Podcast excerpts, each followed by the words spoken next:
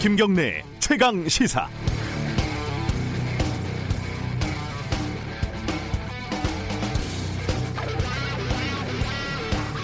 지난주 중반에 있었던 그 JTBC 토론 유시민과 진중권의 토론이 계속 화제가 돼서 어쩔 수 없이 주말에 잠깐 봤습니다. 한때 팟캐스트 노유진의 정치 카페를 같이 할 정도로 가까웠던 두 사람이 서로를 비난하면서 다투는 모습이 어, 조국 전 장관을 둘러싼 우리 사회의 극단적인 갈등을 그대로 상징하고 있구나 이런 생각이 들었습니다. 그 갈등이 지금도 결코 끝나지 않은 것이라는 당연한 사실도 새삼 떠올렸고요. 진중권과 유시민이 대표하는 주장들을 단순하게 정리하면은 1번 조국이 잘못했다, 2번 검찰이 잘못했다입니다. 1번이 맞으면 2번은 틀린 거고 2번이 맞으면 1번은 틀린 거다 이렇게 생각을 하는 것 같습니다. 조국이 잘못했으니까 검찰이 잘한 게 되거나 반대로 검찰이 잘못했으니까 조국이 잘한 게 됩니다. 그러다 보니까 예컨대 대리시험 의혹 이런 거에 대해서는 한쪽에서는 부모로서 당연히 해야 되는 미덕 이렇게 얘기를 하고요. 다른 쪽에서는 정의로운 검찰의 새로운 수사 성과 이렇게 보는 것 같습니다. 상식적으로 보면요, 어, 대리시험은 당연히 비난받아 마땅할 부정행위고요. 동시에 그걸 기소하는 검찰의 행태는 어이없는 코미디 이 정도에 불과한데 말이죠. 삼나 만상이 모두 연결돼 있다는 인연의 세계관 이런 데 익숙해서인가요? 하나가 결정되면 다른 모든 것들은 연쇄적으로 결정되는 게 깔끔하고 논리적이긴 하죠. 하지만 1번 주장과 2번 주장을 연결하지 말고 각각 떨어뜨려서 조국이 잘했는지 잘못했는지 검찰이 잘했는지 잘못했는지 먼저 이렇게 나눠서 독립적으로 평가를 하면 안 되는 건가요? 너무 단순하게 평가할 수 있는 것에 대해서 우리가 과한 에너지를 사회적인 에너지를 여기에 쏟아붓고 있는 게 아닌지 생각해 볼 일입니다. 1월 6일 월요일 김경래 최강 시사 시작합니다.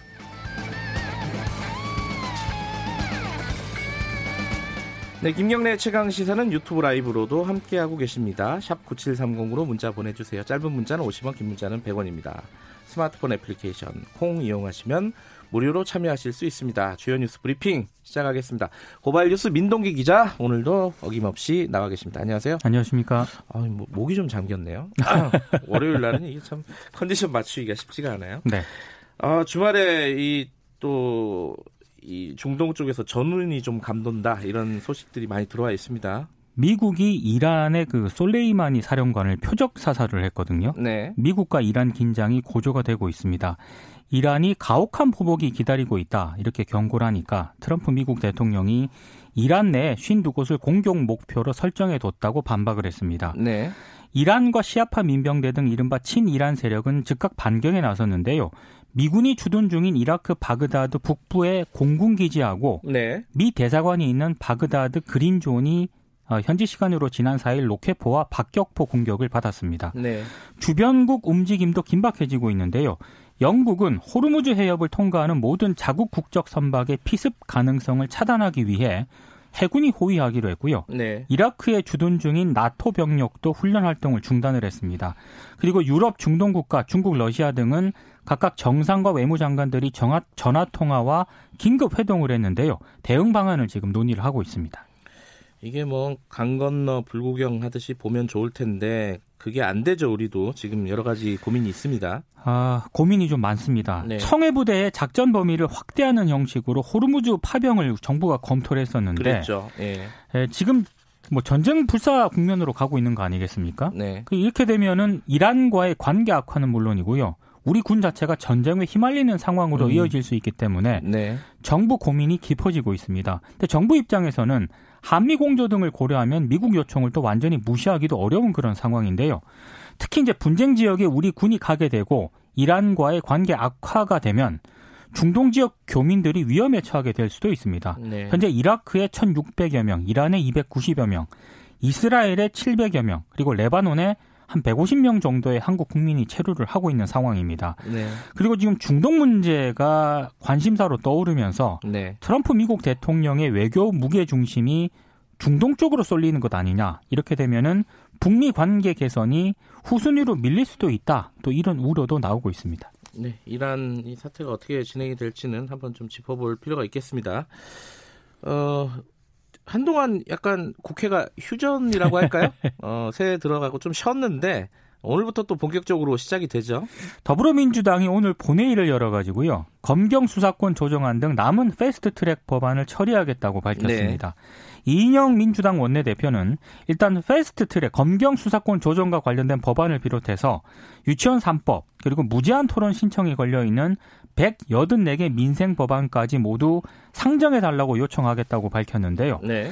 자유한국당이 일단 맞서겠다고 밝히긴 했습니다만 네. 어, 필리버스터 외에는 뭐 뾰족한 수가 없는 그런 상황입니다. 네. 때문에 내일과 그 모레 열리는 정세균 국무총리 후보자 인사청문회가 대치 정국의 변수가 될 것으로 보이는데요. 네. 일단 민주당은 총리 후보자 임명 동의안을 오는 10일이나 13일에 국회 본회의 표결에 붙이겠다 이런 입장인데 네. 심재철 자유한국당 원내대표는 정세균 후보자 지명은 국회를 모욕하는 처사다. 임명 동의안을 부결할 수밖에 없다. 이런 입장을 밝혔습니다. 네, 국회 상황은 또 지켜보도록 하고요. 검찰 인사가 좀 앞두고 있다, 아, 대규모로 있을 것 같다 이런 얘기들이 좀 나오고 있죠. 법무부가 이르면 오늘 그 검사장급 이상 고위 간부들의 승진 전보 인사를 심의하기 위해서 네. 검찰 인사위원회를 열 수도 있다고 합니다. 네. 일단 법무부가 청와대와 실무적 차원에서 협의를 했을 가능성은 있습니다. 검사 인사권은 최종적으로 대통령이 행사하도록 법령에 규정돼 있기 때문인데요. 네. 다만 추미애 장관이 초안 형태로 인사 명단을 청와대에 제출했다. 어제 MBC가 이렇게 보도를 했는데 청와대와 법무부는 모두 이 보도를 부인을 하고 있습니다. 네. 이번 인사에 특히 관심이 쏠리는 이유는 윤석열 검찰총장의 핵심 참모진이 교체가 될 수도 있다 이런 전망 때문인데요. 네. 특히 조국 전 장관 일가 의혹을 수사했던 그 한동훈 대검찰청 반부패 강력부장하고요. 청와대 하명 수사와 선거 개입 의혹 수사 지휘 라인인 박찬호 대검 공공수사부장이 교체 대상 1순위로 지목이 되고 있습니다. 인사를 앞두고 추미애 장관과 윤석열 총장이 직접 만나서 의견을 들을 것이다.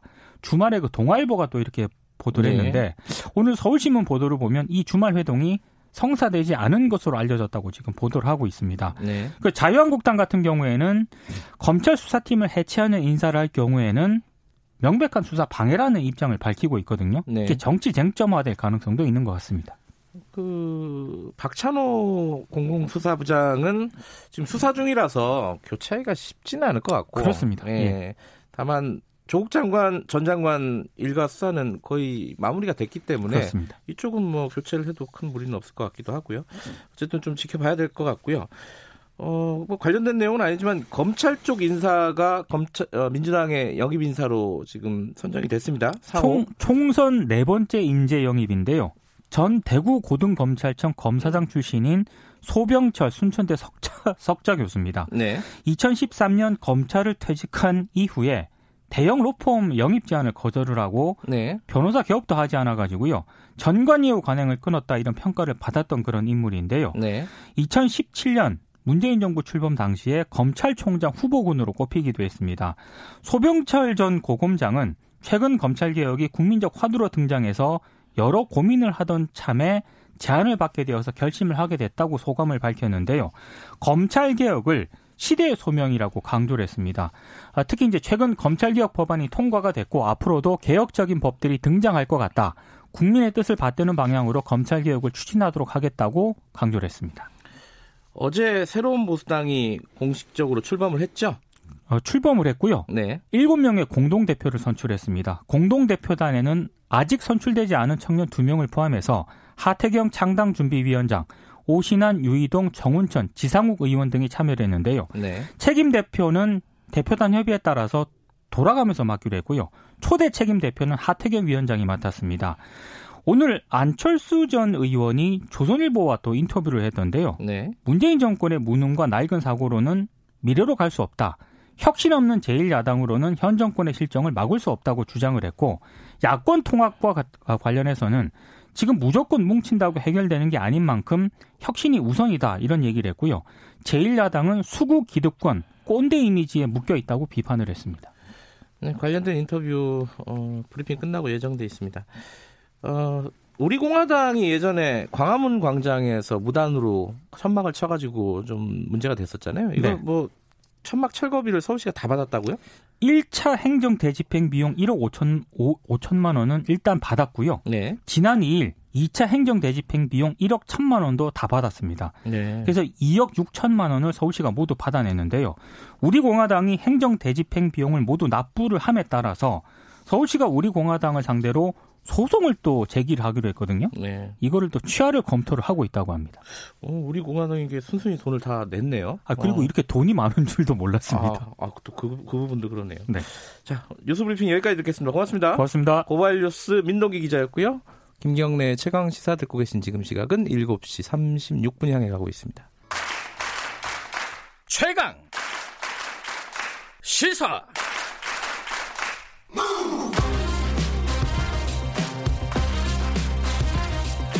지금 여러분께서는 김경래 기자의 최강 시사를 듣고 계십니다. 네, 어제 새로운 보수당이 공식적으로 출범을 했습니다. 일단 8명으로 구성된 공동대표단 체제로 당을 운영하기로 했는데 어, 관심이 갔던 그 안철수계 의원들은 참여를 하지 않았습니다. 동참을 하지 않았고 어, 앞으로 이게 어, 새로운 보수당이 독자 노선으로 갈지 아니면 보수 통합 이쪽으로 가게 될지 여러 가지 가능성이 거론이 되고 있습니다. 오늘은 새로운 보수당 이준석 최고위원 어, 연결해 보겠습니다. 안녕하세요. 네, 안녕하세요. 아, 새로운 보수당에서도 최고위원이신가요? 아닙니다. 제가 지금 저희 그 저희가 공동대표단 아까 8인 체제인데요. 예, 예, 예. 저희가 5인의 공동대표단을 이제 현역 의원들이 하기로 했고요. 네. 그런 다음에 그 나머지 이제 2인 또는 3인에 대해 가지고 네. 청년 대표 이제 선발하기로 되어 있는데, 아하. 네. 근데 뭐 거기에 따라 가지고 이제 공동 대표단을 할 수도 있고 안 할 수도 있습니다. 지금. 음. 네. 어제 그 출범식 뉴스에서 보니까요. 어, 예. 좀 분위기가 청바지 입고 흰 티셔츠 입고 좀 새로운 분위기를 보여주려고 많이 노력을 하신 것 같아요. 이게 예, 뭐 어떤. 의미인지 좀 설명 좀 해주세요. 근데 사실 뭐 지금 이제 보수 진영이라는 것이 네. 저는 이제 과거에 보면은 안보나 아니면 뭐 이런 이념적인 측면에서 강화된 어떤 보수가 지금 현재 뭐 우리공화당이나 자유한국당 정도 자리하고 있고 네. 최근에 이제 20대나 이제 젊은 사람들이 이제 보수적인 지지 성향을 많이 보이고 있는 사람들이 있는데 네. 그쪽 같은 경우에는 기존에 있던 건 전통적인 보수와 관점이 많이 다릅니다. 네. 그렇기 때문에 뭐 그런 분들을 저희가 주 지지층으로 설정하고 당을 네. 운영하기 때문에 막 그런 부분에 젊게 다가가려고 한 것들이 곳곳에 드러나는 것 같습니다. 이 어제 보니까 하태경 지금 이제 책임 대표죠. 하, 네, 예, 맞습니다. 하태경 의원 같은 경우에는 150석 언급을 했습니다. 이게 음, 좀뭐 선언인가 아니면 구체적인 준비를 하고 있는 건가? 이게 좀 궁금합니다. 실제로 하태경 의원 같은 경우에는 뭐 본인이 본인도 그 농담 좀 비슷하게 이야기한 거다라는 이야기를 했지만은 네. 실제로 어떤 정당이든 당연히 총선 승리를 목표로 하는 것이고 예. 어제 동일한 자리에서 이제 유승민 어, 전 대표 같은 경우에는 그 80석 정도를 이제 현실적인 목표치로 제시했거든요. 네.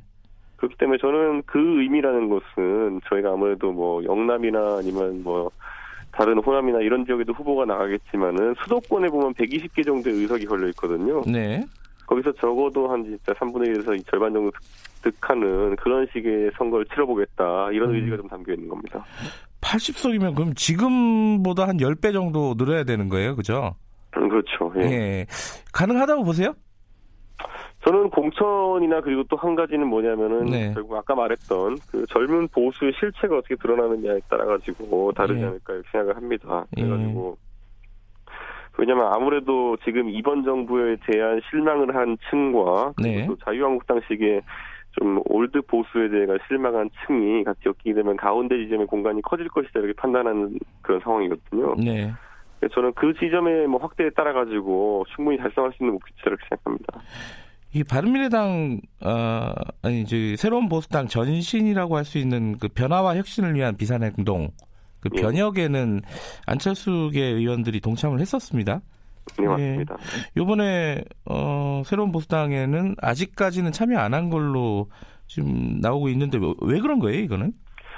실제로 뭐 이제 안철수계라고 하는 의원님들 중에서 네. 비례대표가 이제 일곱 분이 계시거든요. 네. 근데 이분 분들은 뭐 건, 이제 거취 선택의 자유가 딱히 본력이 있는 것이 아니기 때문에 예.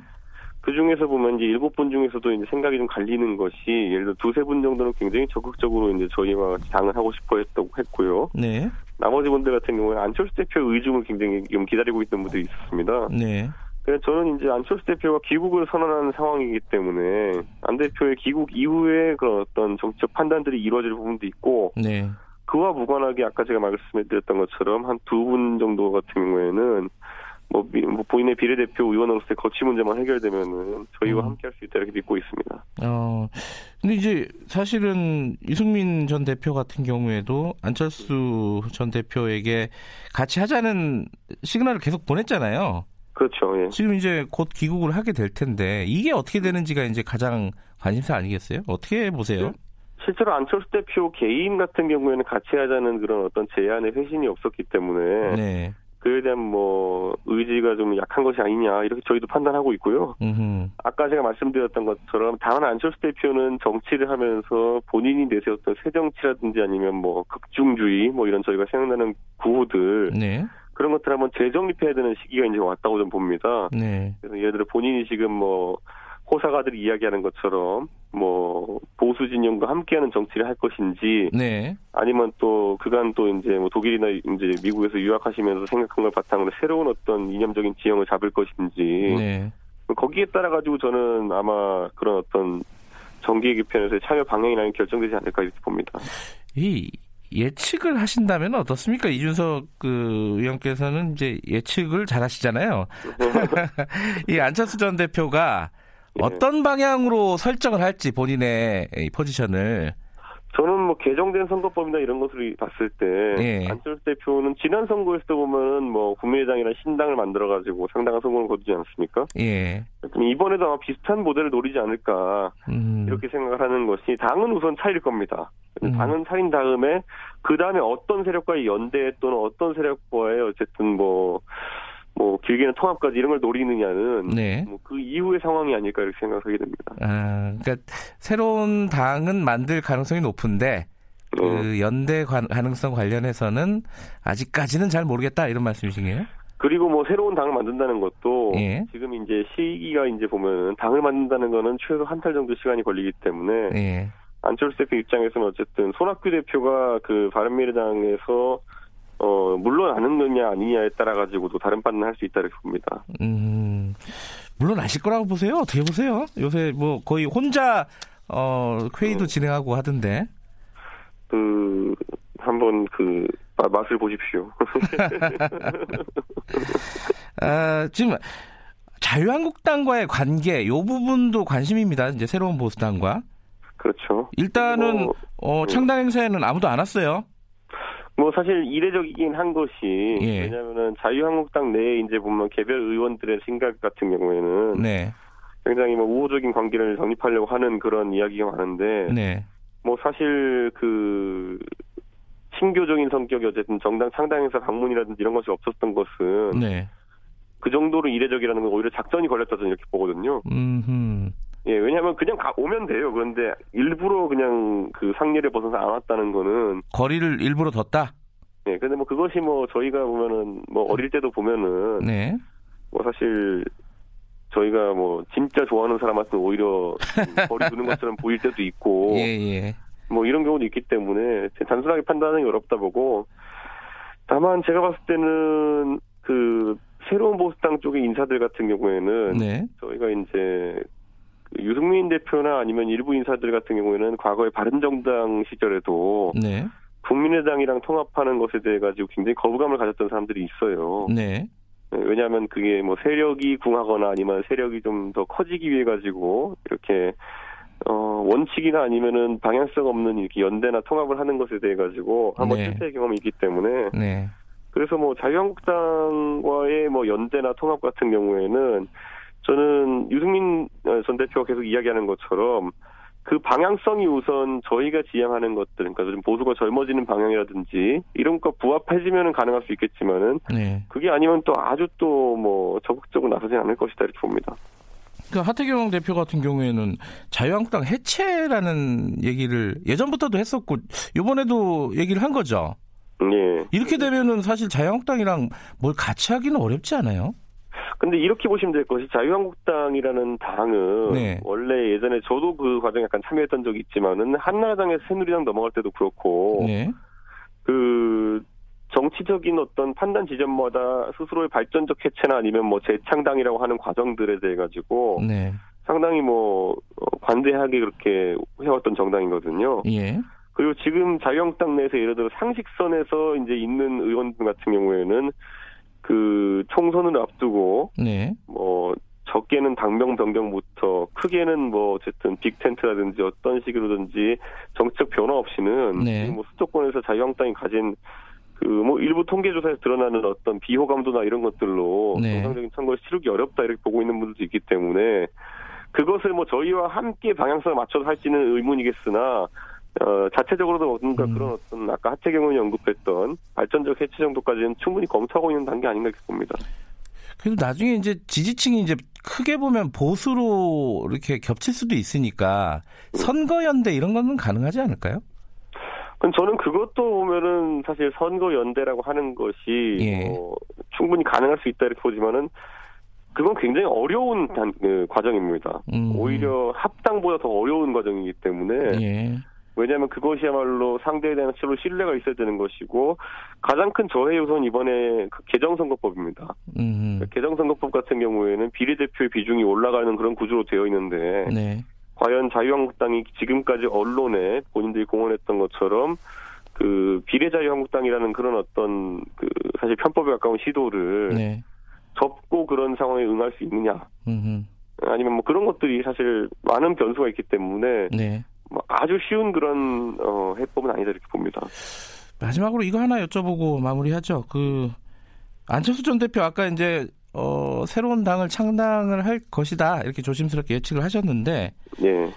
지금 보수판에서 어, 이 어떤 정도의 영향력을 가질까 안철수 전 대표의 정계 복귀가 요거 한번 좀 들어보고 마무리하죠. 저는 안철수 대표가 결국 담당하는 것이 결국 네. 지역적인 확장 아니면 이런 것보다는 이제 결국에는 중도적 이념의 확장을 이제 담당하고 있다 이렇게 보거든요. 네.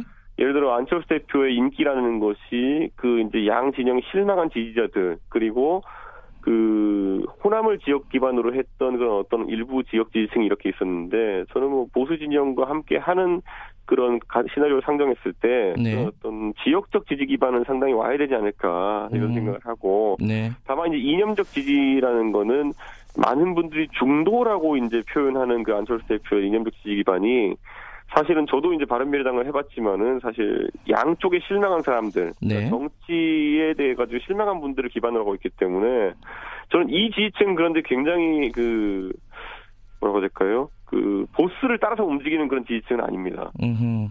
그러니까 안철수 대표가 얼마나 주체성을 가지고 그런 어떤 정기 개편에 참여하느냐에 따라 가지고 그 네. 지지층이 같은 투표 성향을 보일 수도 있고 네. 아니면 어 저 사람도 그러면 큰 덩어리에 의지하려고 하네 이런 순간 흩어질 수도 있는 거거든요. 음. 그러니까 저는 그거는 안철수 대표 본인도 아마 모를 것이다. 저는 이런 음. 판단을 좀 하게 됩니다.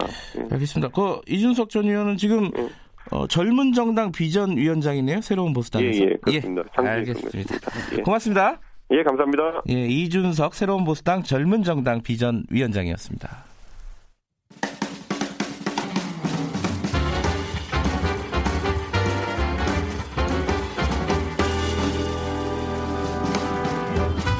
여러분의 아침을 책임집니다. 김경래의 최강 시사.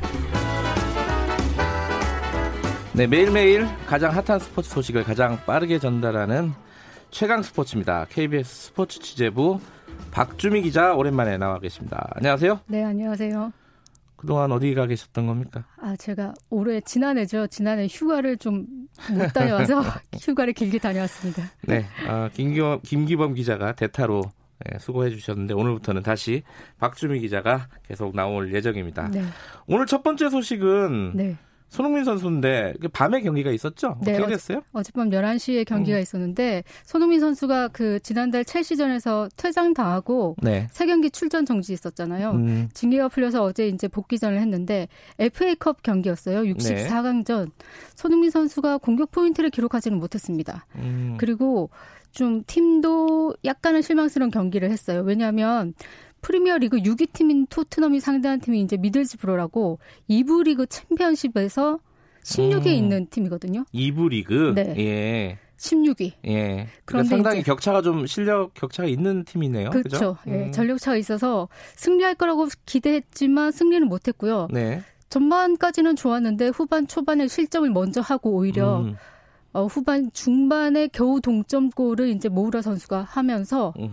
1대1 무승부가 돼서 재경기를 해야 되는 이런 상황이 됐습니다. 아, 여기는 무승부하면 재경기를 해요? 이게 FA컵은 32강전 전까지는 어, 연장전이나 승부차기 음. 가지 않고 예. 재경기를 치러서 승패를 가르거든요. 그렇군요. 네. 그래서 예. 15일 새벽에 재경기를 치르게 됐습니다. 예. 손흥민 선수가 이제 휴식을 치렀기 때문에 강제적으로지만 네. 그래서 좀 뭐 골도 기대를 했었는데 네. 골은 없었고요. 음흠. 어, 주포인 해리케인 선수가 이제 부상을 당해서 포지션 상에 약간의 좀 그동안 하지 않았던 4-3, 3-5의 포지션에서 3톱으로 나와서 중앙하고 측면을 좀 오가면서 부지런히 음. 움직였는데 골은 못 넣었어요. 그래서 예. 뭐 평점도 6점 9점 받는데 그쳐서 조금은 음. 아쉬운 모습이었다 이렇게 볼 수 있습니다. 아, 해리케인 선수가 부상이면은 앞으로는 손흥민 선수 어깨가 더 무거워졌겠네요. 그렇죠. 그죠? 네. 음. 알겠습니다. 그 다음 경기는 재경기를 치르게 된다 이런 네. 거네요. 재경기에서는 좀 좋은 경기 모습 보여줬으면 좋겠네요. 네.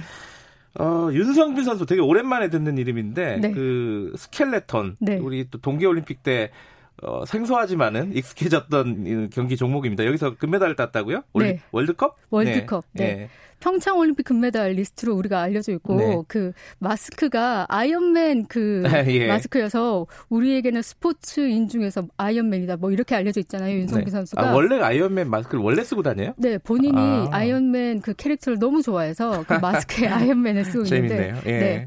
올 시즌 첫 월드컵 우승입니다. 음흠. 올 시즌 월드컵이 3차 대회가 이번이었거든요. 네. 1차 대회 때 7위하고 2차 대회 때 6위에서 메달 획득에 실패해서 좀 어, 부진한 거 아니냐 이런 평가도 있었는데 네. 3차 월드컵 어제 독일에서 열렸는데 뭐 당당하게 우승하면서 뭐 기량 예전 기량 보여줬다 이렇게 평가를 할수 있고 네. 그런데 조금 1차 시기, 2차 시기, 1차 시기는 1위를 했었고요. 2차 시기 때 약간 좀 부진했어요. 음흠. 그래서 2위 선수하고 0.05초 차로 따돌리고 정상에 올랐습니다. 네, 우리 평창에서만 잘했던 선수가 아니군요. 원래 잘하는 원래 선수군요. 잘하는 선수예요. 음. 평창 이후에서도 세계 랭킹 1위를 할 정도로 잘했던 음. 선수인데 그리고 또 윤성빈 선수뿐만 아니라 어제 월드컵 대회에서는 김지수 선수가 6위했고 정승기 음. 선수가 9위를 하면서 우리나라 한국 선수가 톱 10에 3명이 오르는 게 처음이었어요. 동계올림픽의 스켈레톤에서 굉장히 우리가 잘하는군요. 네, 그 올림픽이 분명히 계기가 됐던 것 같습니다. 네. 어, 올림픽, 이건 다른 올림픽이죠? 네. 올해 열리는 도쿄올림픽 배구에 출전하기 위해서 남녀 선수가 다 원정을 떠났다고요? 네. 그 7일부터 도쿄올림픽 아시아 예선이 경기가 이제 열리는데 이 대회에서 우승해야지만 본선행 티켓을 딸 수 있거든요. 우승을 해야 돼요? 네. 이 어렵네. 대회에서 어렵죠. 예, 예. 그 여자 대표팀은 태국으로 갔고 남자 대표팀은 중국으로 갔습니다. 네. 전력 상으로 보면 세계 랭킹 공동 8위여서 여자 대표팀은 좀 우승이 가능해 보여요. 음흠. 물론 개최국인 태국이 좀 복병이긴 하지만 지금 우리 주포 김연경 선수 세계적인 공격수고 이재영 선수도 잘하고 있기 때문에 어, 음. 우승이 가능해 보이는데 남자 대표팀은 조금 힘든 게 사실입니다. 왜요? 어, 그동안 20년 동안 올림픽의 본선에 오르지 못할 정도로 계속 어. 침체를 겪고 있었어요. 남자 배, 구가 조금 네. 침체기군요. 예전에 우리 음. 김세진, 뭐 신진식 그러니까요. 선수, 네, 그때 이후로는 음. 어, 이렇다 그 세대 교체가 제대로 못 됐다고 볼 수 있고 그 문유, 어, 김요한 선수, 문성민 선수들이 이제 노령화가 됐죠. 고령화가 됐잖아요. 음. 노쇠하면 되면서 좀 제대로 된 주포를 찾지 못한 것도 원인 있지만 네. 아무튼 남자 대표팀은 그럼에도 불구하고 각오가 대단해요. 네. 어제 이제 중국에 도착해서 피곤할 법한데도 도착해서 현지 시간으로 저녁 8시 반부터 현지 적응 훈련, 코트 훈련을 했다고 하더라고요. 예. 그리고 이전에 진천 선수촌에서 이제 합숙 훈련을 하잖아요. 네. 그때도 외박을 줬음에도 불구하고 외박 나가지 않고 선수들이 자발적으로 훈련을 아. 할 정도로 각오를 보이고 있다고 뭔가 좀 절박한 느낌이 있군요. 그렇죠. 근데 여자 대표팀은요. 네. 거기서 어, 우리가 우승할 가능성이 높아요? 어떻게 네. 보십니까? 현재 랭킹으로는 우리가 지금 제일 높으니까요. 아, 그 요번에 하는 경, 어, 팀 중에는 네. 지금 출전한 팀들 중에서 우리가 제일 높고요. 개최국 태국이 지금 최근에 좀 급성장 중이어서 그래요? 네. 음. 태국을 잘 잡으면 될 것 같고 태국과는 아마 우리가 어, 4강전에서 만날 수 있을 것 같거든요. 음흠. 예선 성적은 1위가 당연할 것 같고 4강을 고비를 넘기면 우리 대표팀이 우승을 해서 본선행 음. 티켓을 딸 수 있지 않을까 하는 생각도 해봅니다. 이 김연경 선수는 보니까 저 출국할 때 인터뷰도 굉장히 재밌게 어, 하고 네. 여유가 넘치더만요. 김연경 선수 하면 투지의 예. 뭐 전사잖아요. 거의 네. 코트에서 보여주는 그 액션이. 네. 김연경 선수를 비롯해서 이재영 선수가 특히 또 출국장에서 올림 오른기가 그려진 목걸이, 오른기 디자인 목걸이를 하고 나올 정도로 예. 올림픽 행에 강한 의지를 보였습니다. 올림픽에 꼭 진출하겠다 이런 의미군요. 네, 알겠습니다. 자 태국 경기 재밌겠네요. 예. 지켜보도록 하죠. 고맙습니다. 네. 스포츠 취재부 박주미 기자였습니다. KBS 일라디오 김경래 최강사 1부는 여기까지 하겠습니다. 2부에서는요 박지원 의원과 함께하는 어, 고품격 정치 토크 예정돼 있습니다. 잠시 후 2부에서 뵙겠습니다. 8시 5분 뉴스 듣고 돌아옵니다.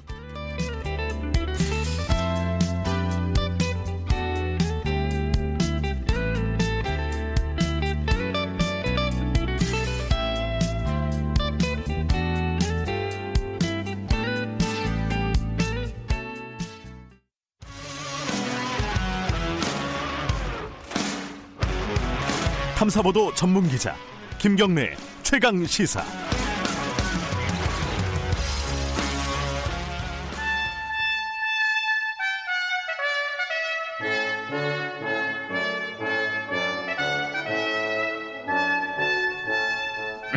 네, 김경래 최강 시사 2부 시작하겠습니다. 매주 월요일 박지원 의원과 함께하는 고품격 정치 토크.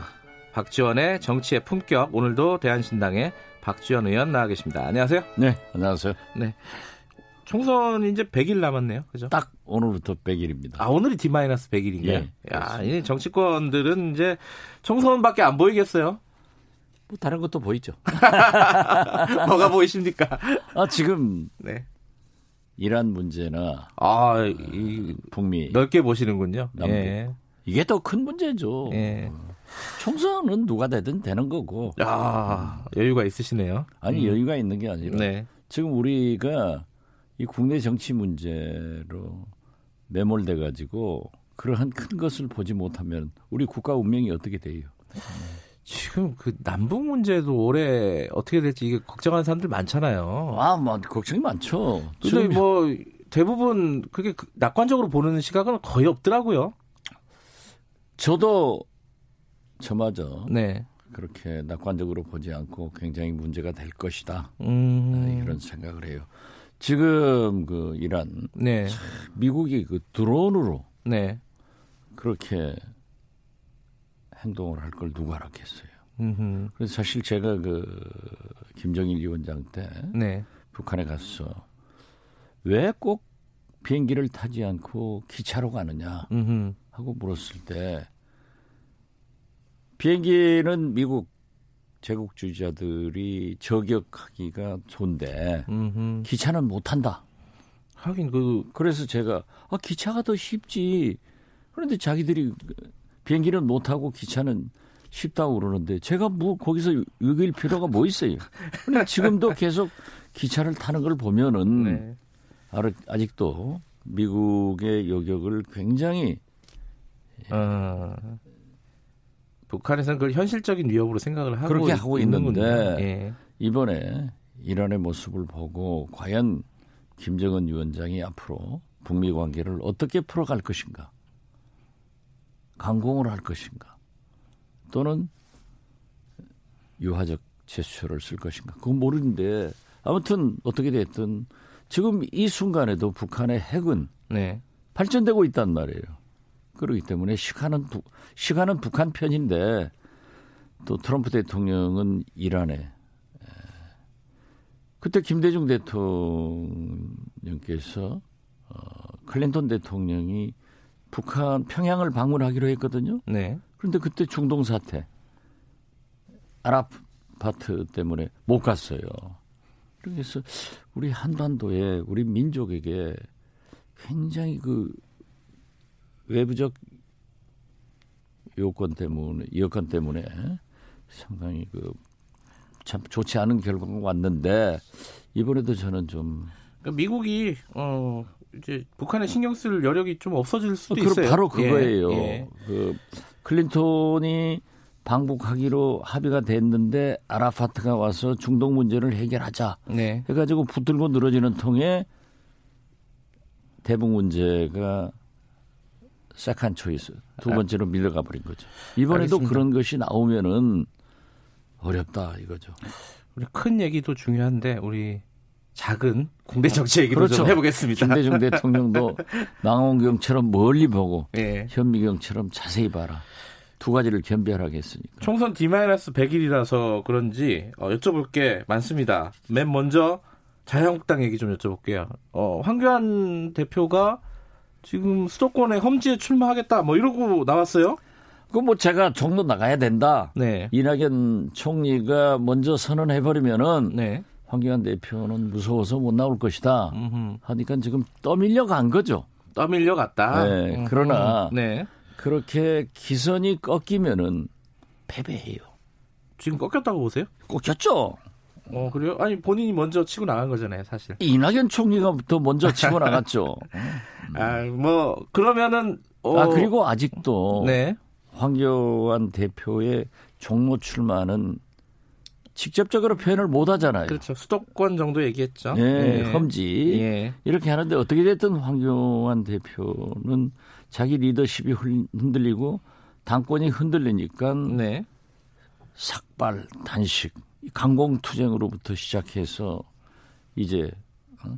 험지 출마 또 음. 보수 대통합을 부르짖고 있지만은 이게 셋 다 잘 안 돼요. 그 험지 본인이 출마하면서 다른 중진들도 험지 가라 이렇게 얘기해 가지고 어 홍준표 전 대표는 이게 무슨 어 입당 1년도 안 한 사람 안 된 사람이 험지 출마가 당연하지 뭘 그걸 선언을 하고 그러냐 그 남들은 왜 이렇게 희생시키려고 하냐 뭐 이런 얘기를 했어요. 아, 다 그것도 보세요? 자신 없는 소리죠. 아 본인도 아 그렇죠. 이미 이해찬 대표의 민주당에서 네 영입 4호까지 발표를 했잖아요. 그렇죠. 자기들은 박찬주 대장 발표했다고 지금 아무것도 못 되고 있단 말이에요. 음. 그리고 보수도의 통합을 부르짖고 있지만은 어제 새로운 보수당 유승민당이 네. 창당되고 또 안철수 귀국해서 보수를 표방하는 안철수 당이 창당될 거고 네 이미 친박당은 창당돼 있고 황교안의 한국당 이 보수가요 4분 4개로 분열된 것은 우리 정치 사상 정치 사상 초유의 사태예요. 원래 진보가 분열로 망한다고 그렇죠. 보통 얘기하잖아요. 보수는 부패로 망하고 아 제가 말씀드리기가 좀 꺼- 아, 꺼려졌는데 그런데 어떻게 됐든 예. 4분 됐는데 또 하나가 움직이고 있잖아요. 음, 이재호, 네. MB, 비박 세력들이 이름도 거창한 국민통합연대. 네. 저는 이것도 사단으로 발전될 것 같아요. 음흠. 중대나 소대가 안 될 거예요. 이, 이 사람들은 명분을 가지고 있어요. 네. 최소한 유승민 그 새보수당이나 이재호의 국민통합연대는 박근혜 탄핵을 인정하는 거예요. 그렇죠. 예. 예. 그리고 친박당이야 본래 박근혜 왕으로 모시니까 어쩔 네. 수 없다 하더라도 한국당은 오늘 5.18 진상조사에 내가 출범했습니다마는 박근혜 탄핵도 인정하지 않고 그런다고 부인하는 것도 아니고 네. 5.18도 인정하지 않고 부인하는 것도 아니고 은근주춤한 상태이기 때문에 지금 4분열된 보수가 어쩌면은 5분열도 가능하다. 저는 그렇게 보고 있습니다. 어찌됐건 그러면은 어 떠밀리든지 어찌됐든 간에 이낙연 황교안 매치 종로 매치는 성사가 될 거라고 보십니까? 저는 성사가 되리라고 봅니다. 그래요? 그렇지만은 이제 가장 큰 민주당 어, 집권 여당으로서의 복병은 네. 정세균 총리 후보자의 인준 네. 여부가 결정되겠지만은 이것도 저는 이미 말씀했습니다마는 이낙연 총리가 인준 여부를 떠나서 15일까지 사퇴를 하고 네. 16일까지 사퇴를 하고 뭐 총리 공석 상태에서 홍남기 부총리가 총리 직무대행하면 되는 거거든요. 네. 그래서 그렇게 갈 것이다. 네. 그러나 이 모든 선거 이 정치 싸움에서는 기선이 중요하거든요. 네. 여기는 지금 뭐 온다 간다도 없고 네. 또 만약 황교안 대표도 또 상대적으로 보수 대통합을 주장하면서도 아, 보십시오. 통합의 대상인 유시민당, 유승민당. 깜짝 놀랐네. 아니, 유시민, 유승민 하도 많이 나오니까 그래요. 아무튼 그 새로운 보수당 네. 창당대에 아무도 안 갔어요. 꽃 하나 보내지 예, 않잖아요. 꽃도 안 보냈고. 예. 그렇게 옹졸한 좁은 마음으로 뭐가 통합되겠어요? 뭐 이제 이현주도 만나자, 안철수도 만나자 하지만은 그게 문제가 되는 거죠. 그래서 네. 저는 굉장히 어둡게 봐요. 뭐 너무 좋아하는 사이라서 일부러 그러는 거다라고 이준석 아까 전 위원은 얘기를 하더라고요. 좋아해서 꽃도 안 보내고 사람도 안 보냈다면 저하고는 진짜 좋아하네요. 아니 그, 그 안철수 전 대표 얘기를 해보면은 이제 곧 귀국할 거 아닙니까?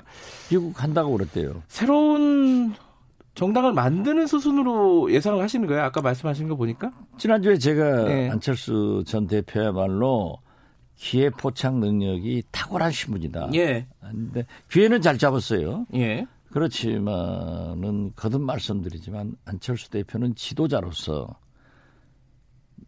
조직과 네. 동지를 위해서 희생도 하고 배려도 해야 되는데 오직 고고청청 자기만 가는 거예요. 그렇기 때문에 저는 다 예측을 하는데 그분의 행보는 딱 한 가지 예측하는 게 자기가 대통령 후보 될 수 있는 네. 길로 가는 찾아가는 후각도 천재적으로 잘 가지고 있다 이렇게 봐요. 그렇기 때문에 돌아와서 예. 어떻게 될지는 모르겠고 안철수 대표 전 대표가 돌아오면 제일 곤란해지실 분이 네. 손학규 음, 대표예요. 이분은 지금 유시민 등 유승민. 예, 유시민 씨를 좋아하는 거예요. 예, 굉장히 좋아 가깝죠. 유승민 당이 창당해 버리니까 이제 일단 떠나갔잖아요. 네. 그리고 지금 당권 파들도 손학규 대표 최고회의에 아무도 안 나가 버렸더라고요. 예, 혼자 나가라. 혼자였더라고요. 예. 안철수 들어오기 전에 약속한 대로 나가고 비대위 구성하자 예. 하는데 그분이 또 그렇게 내놓을 사람도 아니에요. 그래서 자기가 얘기했잖아요. 안철수 대표가 돌아온다면은 당을 다 주겠다.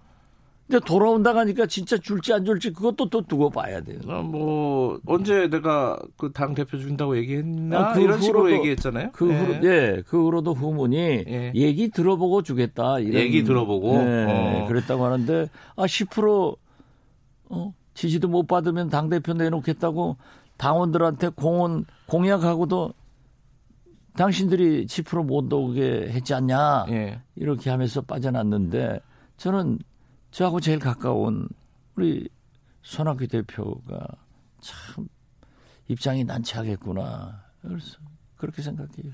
근데 지금 그 안철수 전 대표에 대해서 이렇게 말씀하셨잖아요. 그 기회 포착 능력은 좋은데 와가지고 아까 지금 말씀하신 대로 총선 뭐 대통령 후보 안 나가겠다고 선언을 해야 된다. 그렇게 그래야 수- 하면은 그래야 안철수. 밑으로 보수 대통합이 가능하죠. 근데 안철수 대표가 그거 안 하려면 왜 나오겠어요? 아니 그러니까요. 딱 두 가지가 있다니까요. 예. 그분은 기회 포착 능력이나 네. 자기가 대통령 후보 되는 길로 가는 데는 네. 천재적 후각이 있다. 예. 냄새 잘 맡는 분이에요. 자, 그- 아, 시간이 없어서 요 얘기로 넘어가겠습니다. 이 추미애 장관 이제 장관이죠. 검찰 인사 어느 정도 수준으로 할까요? 이게 지금 초미의 관심사입니다. 어, 저는 추미애 장관의 성격이나 예, 청와대의 분위기, 예. 문재인 대통령의 발언 수위를 보면은 강하게 할 것 같아요. 세게 할 것 같아요. 근데 자칫 잘못하면 검찰하고 전면전이 돼버릴 수가 있잖아요. 청와대하고. 그렇기 때문에 네. 저는 추미애 장관이 굉장히 자기 미래를 생각하시는 분이에요. 네. 이분도 꿈이 큰 꿈 분입니다. 아, 그렇습니까? 네, 저하고 이제 잘 네. 지내봐서 알지만은 그렇기 때문에 대통령, 네. 청와대, 민주당의 또 자기의 생각과 네. 현실을 어떻게 조화롭게 해서 검찰 인사를 해가지고 끌고 가는가. 이게 자기의 미래를 음흠. 바라보는 국민들에게 네. 좋은 기회가 될 거예요. 그런데 잘못하면 나쁜 기회로 되기 때문에 그러니까요. 굉장히 저는 이게 주시하고 있습니다. 예를 들어 이제 어, 윤석열 총장의 측근들이라고 보통 얘기하는 그 그렇죠. 라인들 있지 않습니까? 예. 뭐 보통 얘기한 뭐 한동훈 반부패 강력 부장 음. 그리고 박찬호 공공수사부장 등등 몇 명이 있습니다. 이 중에 어 사실 수사를 하고 있는 사람들이 있어요. 그 청와대 하명 수사 의혹 같은 아 경우. 그렇죠. 그분들이 주축으로 해서 근데 그 교체를 할 수 있겠어요? 수사 중인데. 글쎄 그게 문제란 말이에요. 예. 왜냐하면은 지금 현재 뭐 광주 고검장 등 네. 검사장 자리가 여섯 개가 계속 공석 중이에요. 네. 그럼 이것을 언제까지 비워놓고 갈 것인가. 하는 문제도 있지만은 그거는 채우겠죠, 당연히. 요번에. 아, 채우면은 네. 승진 인사가 이루어지고 네. 그분들이 포함 안 된다고 누가 보겠어요? 음. 그랬을 때 흔들어지는 거죠. 음흠. 그 인사는 제가 그 문화관광부 장관 할 때 보면은 네. 국장 한 자리가 비면요 굉장한 파동이 있어요. 그렇기 때문에 뭐 국장으로 올라가고 과장 뭐 사무관 이렇게 되면은 검찰도 굉- 생각지도 않는 나비 효과가 나올 수 있죠. 어쨌든 추미애 장관의 잘 아시니까 음. 성품으로 벗을 때는 그좀 강력한 인사 조치, 그렇죠. 인사, 대- 약간 폭, 폭이 중폭 이상의 인사가 있을 것이다. 그렇죠. 거듭 말씀드리지만은 고법 판사를 하면서 네, DJ에게 정치인문 할 때 그때 말을 저는 기억한다니까요. 사법 검찰 개혁을 하기 위해서 정치로 입문한다. 김대중 대통령 때요. 그렇죠. 그때부터 생각이 있으셨군요. 아, 그이 어떤- 개혁에 대한 아, 개혁에 의지가 대한 음, 강하고 네, 그 사법 검찰에 대해서 자기가 지방 부장 판사, 고법 판사를 하면서 네. 느낀 게 많죠. 음흠. 그래서 굉장히 강한 게 나올 음. 건데 과연 이 수사하고 겹치기 때문에 저는 음.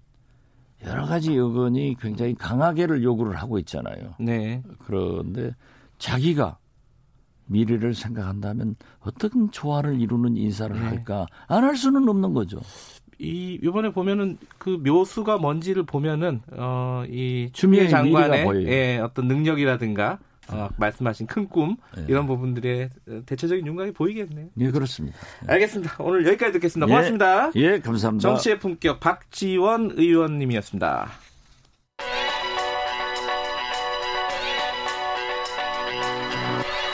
최강 시사 최한수의 눈.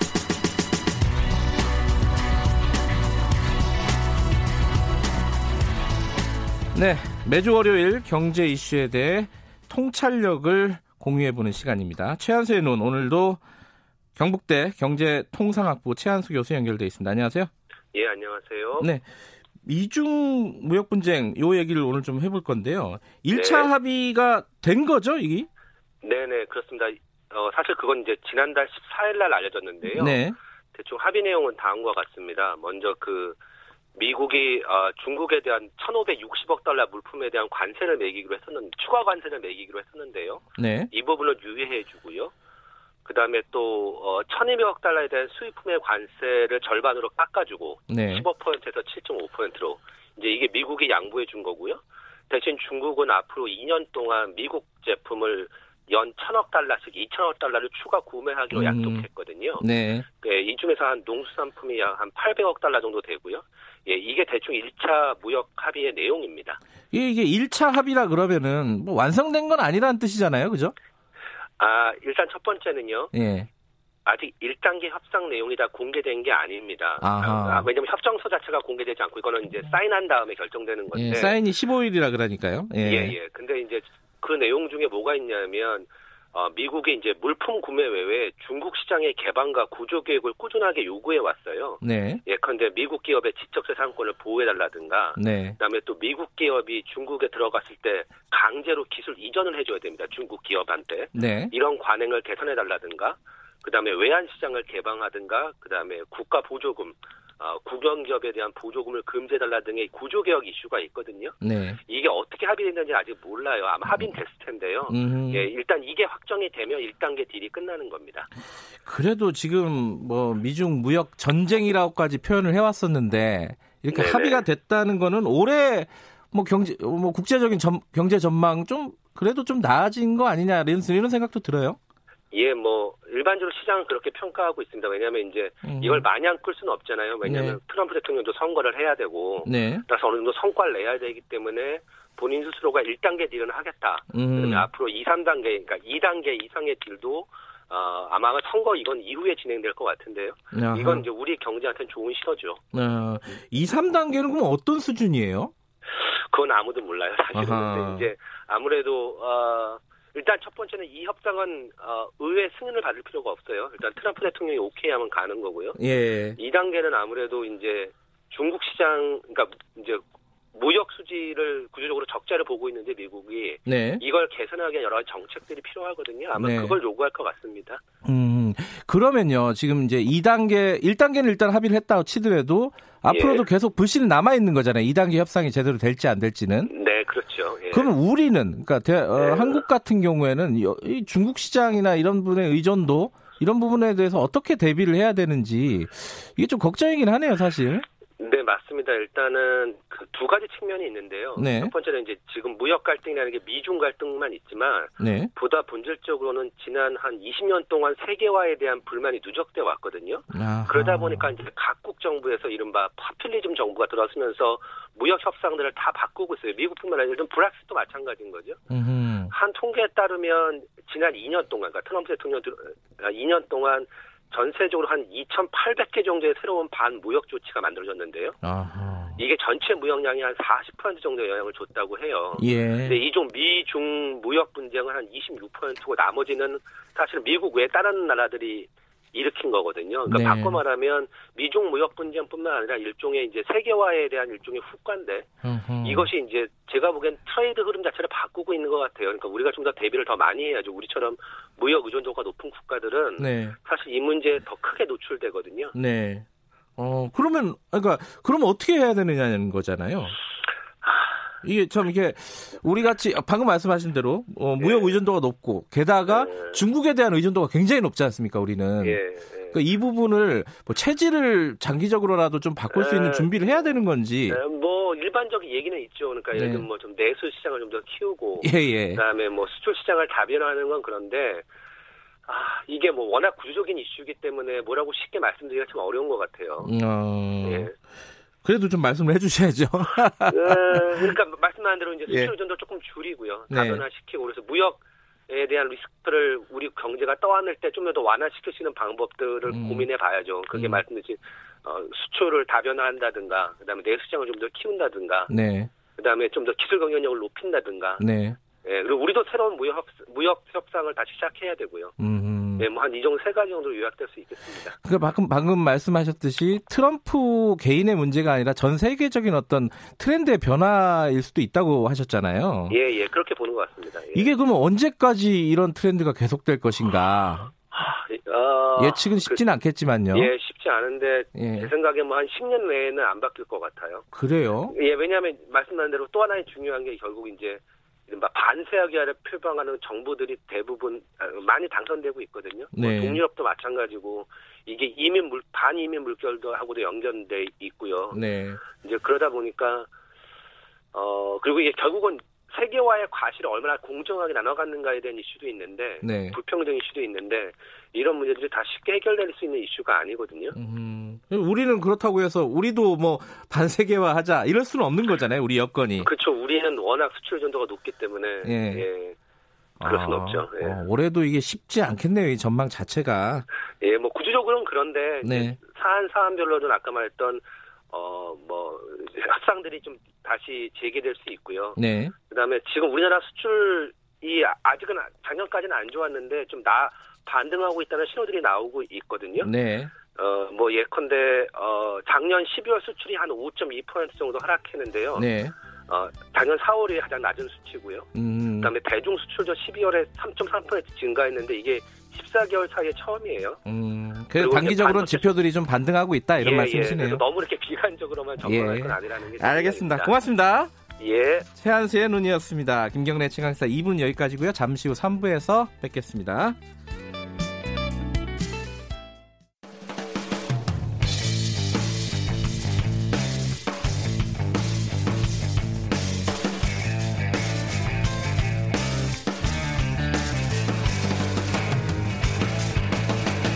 김경래의 최강 시사. 네, 어, 사법농단이 불거진 지 3년, 천일을 맞아서 어, 2주 연속으로 사법농단 사태를 집중 조명하는 시간을 가지고 있습니다. 어, 두 분을 모시고 얘기를 나누고 있는데요. 그 사법농단 사태를 어, 밝히는데 도화선이 된 어, 저- 이탄희 판사와 그리고 이 상황을 일목요연하게 기사로 최근에 작성해서 화제가 되고 있는 시사인의 청강열 기자 두 분 모시고 어떻게 해야 될지 이 부분을 오늘은 좀 얘기를 나눠보겠습니다. 두 분 지난주에 이어서 오늘도 나와주셨습니다. 안녕하세요. 네, 반갑습니다. 안녕하세요. 안 반가우신가 봐요. 자, 어, 쑥스럽지만 어, 새해 복 많이 받으시고요, 두 분 다. 새해 복 많이 받으십시오. 네. 아, 지난주에 어디까지 얘기했냐면요. 음, 법원 행정처라는 조직이 판사들이 너무 지나치게 그 일을 담당하면서 행정 일을 담당하면서 입법부에 로비를 하게 되고 입법부 행정부와 일정 정도의 네트워크를 구성하고 거래를 하기 시작했다. 그게 마치 청관일 기사의 해석에 따르면은 어, 국가 안에 또 하나의 국가인 것처럼 어, 삼권이 분업하는 그런 어떤 사태까지 낳게 됐다. 여기까지 얘기를 했습니다. 근데 이제 법원에 포커스를 맞춰서 지금 우리는 얘기를 하고 있으니까요. 그럼 이 상황을 네. 어떻게 바꿔야 되는지 뭐 이런 부분들에 대해서 오늘 좀 얘기를 해보겠습니다. 물론 뭐 오늘 얘기한다고 이 뭔가 해결책이 뾰족한 게 나올지는 모르겠어요. 어, 이탈리 변호사님한테는 그 질문부터 먼저 드리고 이 대답을 들어야 될 것 같은데 아, 네.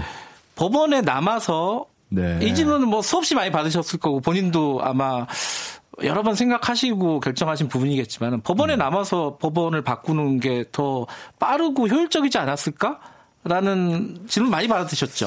그게 근데 예. 요즘에 그 질문을 많이 받는 것 같아요. 요즘에도. 요즘에요? 네. 어, 왜 그렇죠? 그게 제가 생각하기에는 우리 심리학에 보면 약간 사후 편향이라는 게 있잖아요. 항상 현재를 기준으로 우리가 과거를 다시 재구성하거든요. 네. 근데 제가 2019년 1월 달에 나올 때는 사실 그때는 양승태 전 대법원장 구속된 직후였기 때문에 네. 그리고 또 김명수 대법원장께서 뭐 앞으로 남은 사법개혁은 본인이 하여튼 책임지고 하겠다 이렇게 좀 사람들한테 좀 믿음을 주려고 하시던 그런 상황이었기 때문에 뭐 고생했다, 뭐 수고했다 좀 이렇게 말씀해 주시는 분이 더 많았거든요. 음. 또 사실 저로서는 그게 판사라는 직업과 법원 개혁 운동이라고 하는 게 사실 안 맞거든요. 되게 네. 좀 슬프게도 판사는 심판을 보는 사실 직업이고 법원 개혁 운동이라고 하는 거는 명백하게 법원 개혁에 저항하는 세력을 상대로 해서 이제 싸워서 이겨야 되는 문제니까요. 한쪽 편을 드는 거잖아요. 어떻게 네. 보면 정당한 편이지만 그래서 이제 그걸 계속 하기는 어렵죠. 시한부 인생이 되는 거죠. 그래서 그걸 알고 있었고 뭐 법원에 나갈 생각을 했기 때문에 끝까지 최선을 다했던 측면이 있어서 그 당시에는 이제 수고했다 이러신 이렇게 반응을 많이 주셨었는데 이제 상황이 바뀐 건 뭐냐 그 이후로 사법 개혁이 실종됐다는 거죠 이제 아, 실종됐다고 네. 보세요? 대부분 그렇게 보고 음. 계시고 이제 이제 관심에서 멀어지고 또 징계도 잘안 되고 어 관련됐던 판사들이 계속 남아서 재판을 하고 제도도 잘 안 바뀌고 이게 답답해지고 있기 때문에 아 그때 1월 달에 차라리 안 나왔었던 게 맞지 않냐 이런 마음을 많이 갖게 되시는 것 같고 또 그렇게 마음을 갖게 되시는 거에 대해서 저도 충분히 공감이 가고 네. 저도 참 답답하고 화가 나죠. 음. 근데 이제 그렇다고 해서 그 당시로 돌아가서 어떻게 할 수 있는 문제는 아니니까요. 의미가 있는 건 이제 앞으로 그러면 어떻게 더 내 남은 책임을 다할 건가 예, 이런 것밖에 의미 있는 게 없는 것 같아요. 그, 래서 지금 밖에 나오셔서 어, 네. 이 법원 개혁이라든가 이런 것들을 지금 말씀을 하고 계신데 네. 법원을 개혁한다는 게 법원에 누군가 손을 댄다는 거잖아요. 결국은 법원을 간섭하게 되는 건데 법원은 간섭하면 되- 안 되는 거 아닌가 이런 어떤 어, 사람들 일반적인 인식이 있어요. 어, 음. 어떻게 보세요 이 부분은? 그거는 사실 삼권 분립과 삼권 분리에 대한 얘기부터 시작을 해봐야 되는데요. 어, 우리가 삼권 어렵, 어렵게 가나요? 마음의 준비를 하고 들어야 되나요? 아닙니다. 생각해 보면 되게 상식적인 얘기. 네. 삼권 분립은 그 세 가지 권력이 똑바로 서 있는 걸 이야기하는 거거든요. 입법, 사법, 행정. 그렇죠. 네. 똑바로 서서 결국 헌법이라고 하는 큰 가치를 떠받치는 거거든요. 네. 근데 상권 분리는 그냥 세 개가 쪼개져 있는 것만 말하는 거예요. 서 네. 있지 않고 누워 있어도 상권 분리잖아요.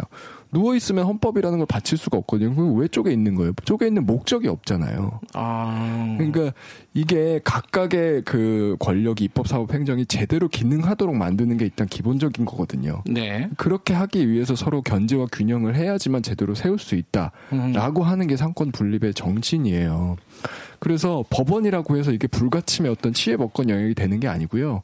헌법에서는 법원에 대해서 관여할 수 있는 그런 수단들을 입법부와 행정부한테 주고 있어요. 그건 음. 합법적인 권한이거든요. 네. 그 권한을 행사하는 건 절대 삼권 분립 침해가 아니고요. 그건 삼권 분립을 위해서 필수적인 거예요. 문제는 뭐냐? 과거에 우리나라에서는 삼권이 서로 투명하고 공정하고 뭐 이렇게 드러나지 않는 그런 드러나는 그런 방식이 아니라 정당한 방식이 아니라 밀실에서 보이지 않는 방식으로 서로 관여를 했기 때문에 네. 그것에 대해서 국민들이 경험적으로 경각심을 가지고 있는 거거든요. 음. 근데 지금 제가 주장하고 있는 뭐 법관 탄핵이라던가 아니면 법원 행정처 폐지라던가 이런 것들은 공개적으로 헌법과 법률의 근거에서 권한을 행사하는 거기 때문에요. 음. 이건 절대 법원에 대한 부당한 침해가 아닙니다. 네. 필요한 거예요. 근데 이게 계속 의문이 남는 거는 어 이 견제와 균형이라고 하셨는데 견제와 균형이 헌법적인 어떤 원리라고 뭐 삼권이 분립하는 원리라고 할 수는 있겠지만은 재판 독립, 사법부 독립이라는 것도 굉장히 큰 가치잖아요. 근데 이제 재판에 대해서 관여할 수는 없죠. 재판 독립과 사법부 독립은 다르거든요. 어허. 근데 지금 제가 얘기하는 그런 견제라고 하는 건 재판에 대해서 견제하라는 게 아니고요. 음. 구체적인 재판은 절대 건드릴 수 없죠. 네. 중요한 건 사법 제도라고 하는 거를 바꾸라는 거예요. 예. 그리고 비법관을 탄핵하라는 거. 그 탄핵하는 이유가 어떤 재판을 했기 때문에 탄핵하는 게 아니거든요. 오히려 재판 독립을 침해했기 때문에 그 판사가 본인이 음. 스스로가 다른 판사하는 재판에 자기가 그 내용도 모르면서 관여한 거잖아요. 그래서 결론에 영향을 주고 그런 판사는 오히려 탄핵을 하는 게 재판 독립을 지키는 길인 거죠. 음. 청관호 기자가 이 고민을 썼던 문장이 그거예요. 간섭받지만 지배받지 않는 상태. 이것도 이건 영어는 아니지만 굉장히 멋있는 말 중에 하나입니다. 이렇게까지 가야 하나요, 이거? 이거는 어떤 상태를 얘기하는 겁니까, 이거? 아, 지난 시간에 우리 이탈 변호사님이 이제 모든 그 판사들은 이제 모든 일에 소소하게 영향을 미친다. 그래서 네. 뭐 이게 점심 전후 얘기도 아, 점심 먹고 나서는 예. 피해자를 많이 풀어주더라. 외국 연구를 보면은. 네, 뭐 그런 예. 얘기도 하셨잖아요. 그러니까 예. 사실 어 재판 독립 이제 법관의 독립이라는 게 굉장히 중요한 헌법적 가치인데 네. 생각하다 보면은 이제 법관이 모든 간섭으로부터 독립하는 게 가능한가? 라는 생각을 하게 되더라고요. 이를- 이를테면 뭐 점심 전후마저도 결과가 다르다고 네. 한다면 예를 들어 보면 강제징용 사건에서 양승태 대법원장은 굉장히 간섭받지 않는 상태였죠. 딱 하나만 간섭했습니다. 청와대의 의지. 음. 그러니까 간섭받지 않은 상태를 계속 추구할수록 역설적으로 그 법관을 간섭할 수 있는 소수의 힘이 재판을 휘둘러요. 어, 이거 좀 어렵네요. 그러니까 예. 간섭을 최소화하면은 결국 그 한 가지가 결정적인 간섭을 하게 된다. 이런 뜻이요 아예 간섭이 존재하지 않는 상태를 판사분들은 사실 그거를 음. 재- 법관의 독립이라고 생각하시는 분들도 계시는데 이를테면 판결문이 공개돼서 그걸 비판받으면 그건 재판 독립 침해다 이렇게 아. 생각하시는 분들도 계세요. 예, 근데 예. 그 불가능한 것 같거든요. 그렇게 네. 간섭을 완전히 제거한 상태 무슨 진공 상태 판사를 집어넣는다는 게 그렇다면 오히려 그 있을 수 있는 그 간섭들이 제도화되고 아까 이탄희 변호사님 말씀하신 것처럼 밀실에서 되는 게 아니라 눈에 보이고 절차가 눈에 보이고 제도화되고 이를테면 뭐 판사를 서울 판사들은 다 대부분 서울에서 일하고 싶어 합니다. 그럼 네. 서울에 서울에서 일하는 판사를 어떻게 결정하느냐 이런 게 밀실에서 결정되면 이게 일종의 물밑의 간섭이 되지만 네. 이를테면 사법 행정을 판사들이 하지 않고 분리시켜서 네. 제도화시켜서 인사 절차를 만들면 이건 간섭이긴 하지만 지배는 아니게 되죠. 사실 어려운 음. 개념이어서 글로 풀 때도 상당히 고민을 했습니다만은 예. 저는 예. 그 어려운 얘기긴 한데 키워드가 투명성인 것 같아요. 투명성. 네. 음. 그러니까 이거를 드러내놓고 국민들이 보는 상황에서 할 수 있는 것이라고 하면 그거는 정당한 견제와 균형인 경우가 많을 거고요. 이건 알려지면 안 돼. 몰래 해야 되는 일이야. 그런 경우에는 부당한 침해고 음. 뭐 거래인 경우가 많겠죠. 그러니까 네. 투명하고 공개된 간섭이 많아질수록 오히려 독립성은 높아진다. 굉장히 그렇죠. 굉장히 좀 역설적인 말이에요, 사실은. 근데 음. 이제 재판에 관여 예를 들면 이런 거죠. 법정에 나가서 증언을 잘 열심히 해요. 눈물을 흘리면서 호소를 했어요, 판사한테. 네. 판사한테 영향을 미치기 위해서 하는 거잖아요. 그렇죠. 그거 재판 독립의 침해인가요? 아니잖아요. 아하. 왜 그러느냐? 그게 정해져 있는 절차기 때문에 그런 거거든요. 음. 그래서 법률과 헌법에 의해서 정해져 있는 절차대로 판사한테 영향을 미치는 건 그거는 어, 적법하고 정당한 거죠. 그러니까 지금 어 저희들이 저번 시간에 법원 행정처라는 조직이 어 거래 입법 사법 행정의 거래에서 어떤 영향을 미치는지를 좀 논리적으로 한번 좀 풀어봤고 지금 얘기는 그걸 개혁하려는데 약간 딜레마적인 요소는 있다 여기까지를 얘기를 했는데 그러면 지금 당장 어떤 부분이 지금 사법농단 사태 해결이 안 돼 있는 상황이잖아요 어떤 일들을 해 나가야 될 것인가 이 부분을 얘기를 해야 되는데 요거는 뭐 이탄희 변호사님이 할 말씀이 워낙 많기 때문에 먼저 얘기를 좀 들어볼게요 뭐 제일 네. 먼저 뭘 해야 됩니까? 어, 이게 저는 계속 일관되게 두 가지를 주장하고 있습니다 첫 번째 비법관 탄핵이고요. 지금의 상황은 국민들한테 엄청난 그 정신적 고통을 주고 있다고 저는 생각해요. 아. 이럴 거면은 아예 저 사람 잘못이 뭐가 있는지 밝히질 말던가 밝혀놓고 그 사람한테 계속 재판을 받으라고 하는 이게 무슨 상황인 거예요. 그래서 비법관 탄핵이 반드시 필요하다는 거고요. 예.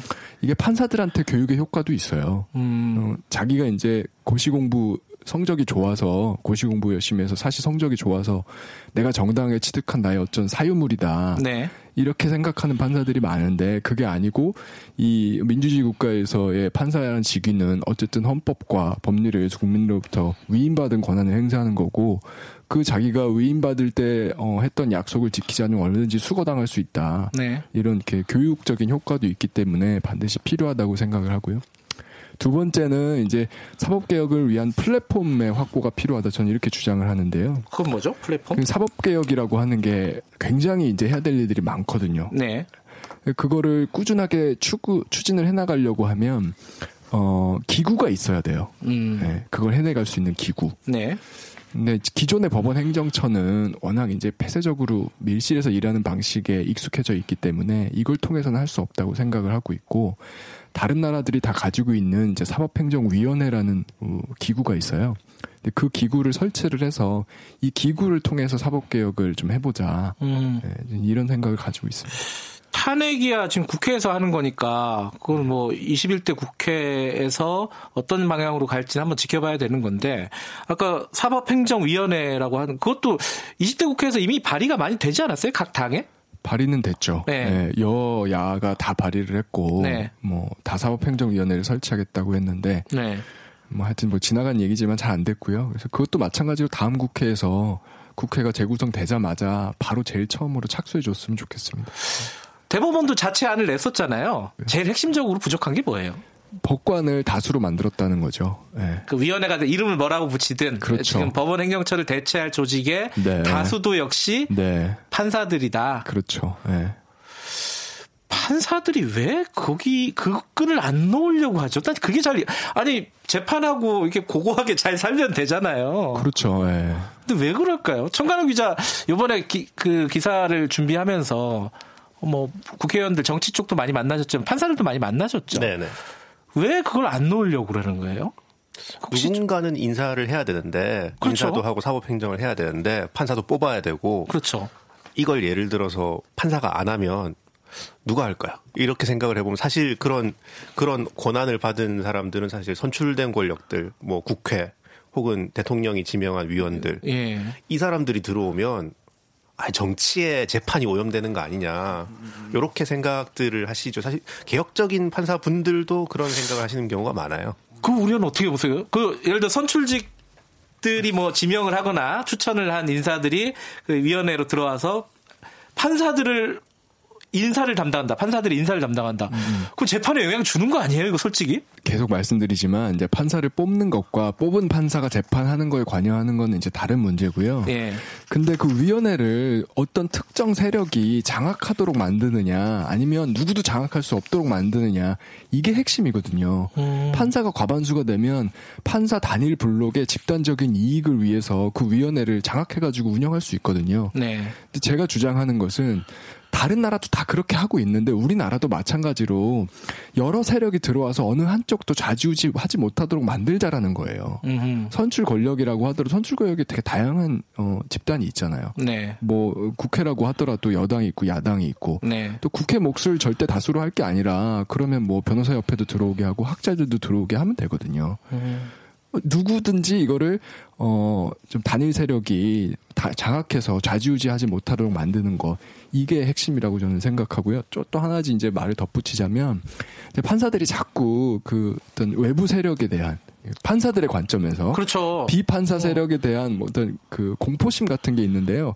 사실 저는 이게 되게 편견에서 시작된 거라고 생각하거든요. 그래요? 그 판사들이 전혀 사회 경험이 없어요. 사실 저도 이제 29의 판사가 돼서 사회생활 경험이 전혀 없는 상태로 십몇 년을 재판만 했거든요. 그러니까 다른 사회 영역이 어떻게 돌아가는지 잘 몰라요. 음. 결국은 그 영역에 대한 평가라고 하는 건 선배 판사들이 그 어떻게 보면 물려준 거거든요. 그걸 그냥 그렇거니 하고 믿고 있는 거예요. 근데 선배 판사들이 물려준 선입견이라고 하는 거는 판사 말고는 다 믿을 놈들이 아니다 라는 거거든요. 이게 음. 뭐랑 비슷한 거냐면 옛날에 이제 군사 독재 시절에 민주주의 하면 대한민국이 빨갱이판이 된다. 막 이런 얘기 했잖아요. 그래서 아. 뭐, 어, 그러니까 그, 이 사상적으로 위험한 사람들이 진입하는 걸 막기 위해서 군사 독재는 필요악이다. 아. 이런 거랑 제가 보기에는 큰 틀에서 다르지 않아요. 직선제하면 안 된다. 뭐 이런 네, 이런 계속 음. 어떤 상대 세력에 대한 선입견을 키워서 기존 체제의 정당성을 확보하려고 하는 거죠. 그런 선배 판사들의 말을 너무 오랫동안 들어왔기 때문에 그런 공포심이 있는 거예요. 그, 제가 상상이 되는데, 그 이타임 판사, 어, 변호사님은, 어, 동료 판사들과 이렇게 술, 술이라도 한잔 하고 이런 얘기를 하면은 엄청 혼날 것 같아요. 아, 그렇지. 인기가 없을 것 같아. 아니에요. 또 그렇진 또 않아요. 판사들이 또 순수한 면도 있기 때문에요. 네. 이렇게 그 논리적으로 어, 필요한 이야기를 해주면 오히려 영감을 받는다고 많이 이야기를 했었거든요. 그래요? 제가 그래서 사실은 처음에 혼자 사표를 냈음에도 불구하고 이제 전국 법관 대표회도 만들어지고 동료 판사들이 많이 도움을 준, 줘서 이렇게 음. 또 양수 대법원장 구속까지 이어지게 된 거잖아요. 그래서 그런 면에서는 또 저도 사실 이렇게 얘기하는 게 좀 왔다 갔다 하는 것처럼 비칠 수 있겠지만 또 한편으로 보면 젊은 판사들은 되게 순수하고 좋은 이제 그 경험을 심어주면 예. 잘 이렇게 뭐랄까 양심적인 판사로 성장할 수 있는 사람들 많아요. 음. 그걸 해줄 수 있는 리더십이 중요한 거죠 지금. 그 청강일 기자가 판사들 만나면 아까 그러셨잖아요. 개혁적인 판사들마저 판사 외의 세력들이 인사나 이런 데 개입하는 거를 굉장히 꺼린다. 위험하게 본다. 이렇게 얘기하는데 이탄희 판사 변호사 같은 분은 그 동네에서는 거의 뭐 이단화에 가깝지 않을까라는 생각도 좀 들어요. 사실 친구가 많지는 않을 거라고 저는 생각. 아 개인에 대한 분들 그런 평가를 한 판사가 있었거든요. 그 그러니까. 양승태 대법원장이 예. 민주적 정당성이라는 표현을 정말 좋아했다. 음. 무슨 말이냐면 대법원장은 대통령 그러니까 선출된 권력이 직접 지명하니까 네. 한 단계 거치지만 나는 정당성이 있는 사람이고 판사들은 시험 쳐서 뽑히기 때문에 민주적 정당성이 없다. 그러니까 대법원장 말을 들어야 된다. 그러니까 민주적 정당성이라는 말을 대법원장이 그런 식으로 오용 오독해 온 역사가 있었죠. 사실 음, 그런 음. 것들도 좀 개혁적 판사들의 생각에 조금 영향을 끼쳤던 것 같아요. 음. 사실 돌이켜 보면 지금 법원행정처 얘기를 우리가 한참 했습니다만 행정처가 결국 문제가 되는 건 대법원장 원톱 체제이기 때문이죠. 이 원톱이 네. 행정처를 이용해서 사실상의 독재를 해온 게 이제 이 문제라고 한다면 네. 지금 지금 대법원이 내놓은 그 위원회 안은 대법원장의 권력을 법관위원회로 넘긴다라는 거고 지금 이탄희 변호사님 같은 좀 개혁적인 분들이 주장하시는 건 법관위원회가 아니라 법관이 소수인 사회 세력들이 다 들어오는 그런 위원회로 넘긴다는 거. 이 두 개는 네. 굉장히 큰 차이가 있습니다. 그리고 대부분의 나라들은 저희가 말씀드린 대로 하고 있다는 거죠. 대부분의 아, 나라들은 그러니까 판사가 소수로. 판사가 아닌 네. 다른 세력들이 다수인 위원회에서 그렇죠. 인사나 이런 부분들을 결정한다. 그리고 이제 제가 자꾸 이렇게 얘기를 해- 너무 말이 많아서 죄송하긴 한데 이 대법원장 원톱 체제라고 하는 게 언제 시작된 거냐면요. 우리나라에서 유신 때 시작된 거예요. 아 그래요? 1972년에 헌법을 개정을 하면서 어, 법관 선출에 관련된 조항을 완전 싹 바꿔버렸어요. 박정희 전 대통령이. 어떻게 바뀌었냐면 대법원장은 뭐 국회 동의를 얻어서 대통령이 임명을 하는데 나머지 모든 판사들은 대법원장이 제청하게 만들었거든요. 그 전에는 그렇지 않았어요. 인사권을 대법원장 한 명에게 그렇죠. 다 예. 줘버렸다. 그래서 제가 이야기하는 아. 건 결국 뭐냐면 유신 전으로라도 되돌리자라는 거예요. 아하. 박정희 대통령이 이제 수천 명 판사를 장악하려니까 너무 힘든 거예요. 예. 시국 사건에서 막 무죄도 나고 뭐 판결도 마음에 안 들고 이러니까 수천 명을 다 장악을 못 하겠으니까 한 명만 장악하자. 대신에 이 한 명이 판사 전체를 틀어줄 수 있게 해주자. 그게 지금 대법원장 원톱 체제가 탄생한 본질이라는 얘기입니다. 아하. 그 그것도 또 역시 청강현 기자 가 굉장히 멋있는 말로 표현을 했는데 이 대법원장을 제왕적 심부름꾼으로 만들었다. 네네. 예, 박정희 전 대통령이 그랬는데 독재자가 사라지니까 그냥 제왕이 돼버린 거죠. 심부름꾼은 사라졌고 네네. 제왕만 남았다. 이 구조에서는 재판 음. 거래가 가능해지는 거죠. 제왕이 음. 컨트롤을 할 수 있으니까. 그러니까 음. 이, 이 제왕, 원톱이 틀어질 수 있는 구조를 해체하는 게 핵심이다라는 음. 부분에는 사실 법원 내에도 동의가 많은 것 같아요. 다만 어떻게 해체하느냐에 대해서 조금 이견이 있는 것이고. 예. 어, 저기 탄핵 얘기도 잠깐 해야 되는데 우리나라 역사에서 국회 역사에서 어, 판사를 탄핵한 적이 있나요? 어, 탄핵 소추한 적이 없죠. 70년 동안. 음. 근데 그것도 굉장히 비정상적인 거예요. 국회의원들이 청강현 기자 그 국회의원들 많이 만나시잖아요. 판사가 무섭나요? 왜 탄핵을 못 하는 거죠? 네, 판사 무서워합니다. 어떤 그 의원이 이런 표현을 하신 적이 있어요. 자기 사건을 누가 언제 만질지 모른다. 어허. 네, 선거법이라는 게 워낙 명주를 쥐고 있기 때문에 뭐 이렇게 얘기하면 사실 이, 이 법원에서는 과장된 시각이라고 얘기를 하긴 하지만 어 그래서 뭐 단적으로 말해서 헌법재판관은 인사청문회에서 낙마한 사례가 한 다섯 분 정도 있습니다. 꽤 네. 많아요. 사실 재판 소장도 낙마한 사례가 있고요. 네. 근데 대법관은 지금까지 청문회 가기 전에 낙마한 분 딱 한 분 있습니다. 음흠. 인사청문회를 가면 대법관을 향해서 공격하기가 되게 부담스럽다고 말을 해요. 네. 왜냐면 공격해서 날릴 수 있으면 모르겠는데 네. 공격해도 사실 살 수도 있잖아요. 네. 그 사람이 자기 사건을 만진다. 라고 생각하는 거죠. 실제로 그게 얼마나 영향력이 있든 간에. 그러니까 웬만하면 안 건드린다. 라는 음. 정서가 특히 법사위 오래 하신 의원들은 좀 있습니다. 그러니까 예를 들어 법사위원 중에 누군가가 이 법관 탄핵에 굉장히 적극적으로 나서가지고 이 발언도 하고 활동을 하면은 판사 조직 전체가 저건 또 뭐야 막 이- 이런 느낌을 가질 수 있다는 거죠. 실제로는 아마 안 그럴 텐데 그런 네. 공포는 존재하죠. 아하. 근데 저는 이제 예. 사실 그 젊고 개혁적인 판사들 입장에서는 네. 그 탄핵을 환영할 친구들이 많아요. 그래요. 왜냐하면 지금은 그 판사들이 섞여 있음으로 인해서 전체가 매도당하고 있잖아요. 그리고 기억을 더듬어 보시면 2018년 하반기에 실제로 전국 법관 대표회에서 법관 탄핵을 해야 된다라고 결의까지 했어요. 전국의 법관들이 아. 모여 있는 자리에서. 네, 네, 네. 근데 그때 그거를 매도하고 못하게 네. 막은 것은 사실은 특정한 신문과 특정한 세력이었죠. 알겠습니다. 이 탄핵의 경험은 굉장히 중요하다. 그리고 이런 어떤 거래, 삼권 분립이 아니라 삼권이 거래하는 부분들은 고리를 어느 정도 끊어야 된다. 그것은 어 어떤 일정 정도의 투명한 간섭 이런 것들이 필요하지 않느냐.